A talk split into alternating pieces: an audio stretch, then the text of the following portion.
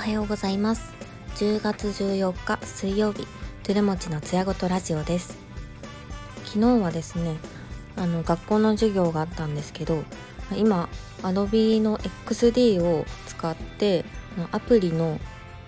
既存のアプリのリデザインを考えて提案するっていう課題が中間課題で出されていて、それに伴ってどういうふうに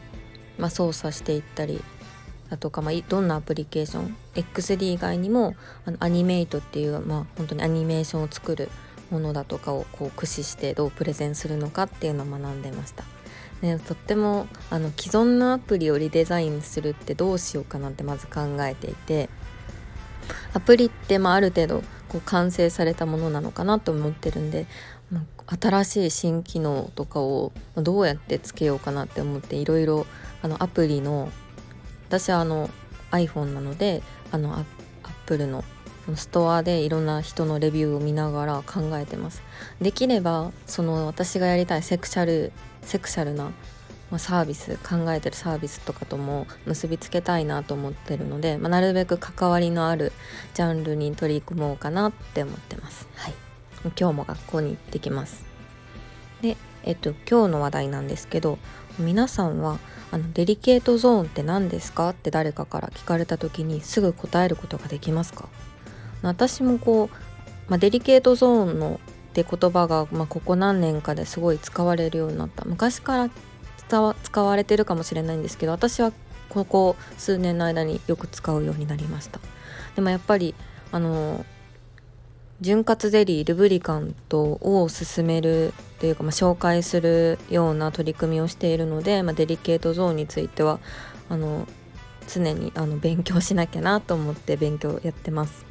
はい、なんで、まあ、今回はデリケートゾーンってどんなところでこんなところですよってみんなが説明できるようなあの知識をお伝えできたらなって思います。でまずあのデリケートゾーンなんですけど、まあ、名前の通りあのすごいデリケートな部分で、でまぶたよりもこうあの表面があの薄いって言われていて、で、まあ、乾燥しやとても乾燥しやすいし、で外部からのこう擦れる刺激とかにも弱いのでとても繊細です。でもそれがデリケートゾーンと言われる理由になります。よくあのまぶたの周りとかでもアイクリームとかでもそんなあのまぶたの上にとかには塗らないでくださいねって書いてあるんですけど、本当にそれ以上にまぶたよりもデリケートな部分なん、なんですね。なんあと、まあ、形状が複雑なため、まあ、おしっこ、尿だとか織物とか経血、圧生、皮脂だとかいろいろなあの老廃物、いわゆる遅行ってやつですねがたまるので、細菌感染だとか、まあ、炎症を起こしやすい場所だと言われています。そしてあの他のパーツと pH 値が違うということで、あの私はもともと pH 値っていう風に覚えてたんですけど、最近だとあの pH 値っていうらしいです。でそれはあの酸性アルカリ性の度合いをこう数値で表したもので、でデリケートゾーンは女性にとってすごい大切で、まあ、子宮に近いこうエリアとして、まあ、皆さん存じら存じ上げてると思うんですけど、存じ上げてるって日本語おかしいですね、はい、知られてると思うんですけど、あの外から、まあ、子宮に雑菌が入ってこないように顔とかあの体よりも弱酸性であの pH 値があの さんてんはち から よんてんご に保たれています。であの健康的なあの pH 値を保つのには女性の体を守るのにとても大切なことです。でデリケートゾーンの pH 値は さんてんはち から よんてんご なんですけど、顔とか体は中性でだいたいあのだいたいろく、ごの後半ぐらいからななの手前ぐらいですかね、真ん中に位置してますね。そしてですね、えーと、女性の健康をこう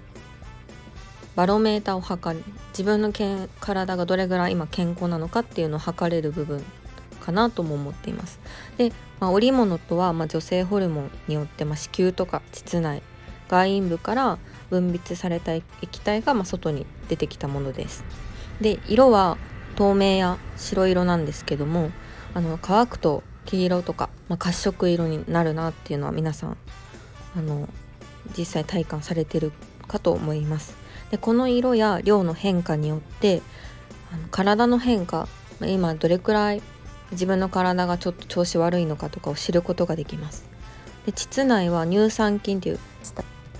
デーデルライン肝菌ですねによって弱酸性に保たれていて、まあ、それがあの菌が入ってくることだとか、まあ、増えてしまうことを防いでくれます。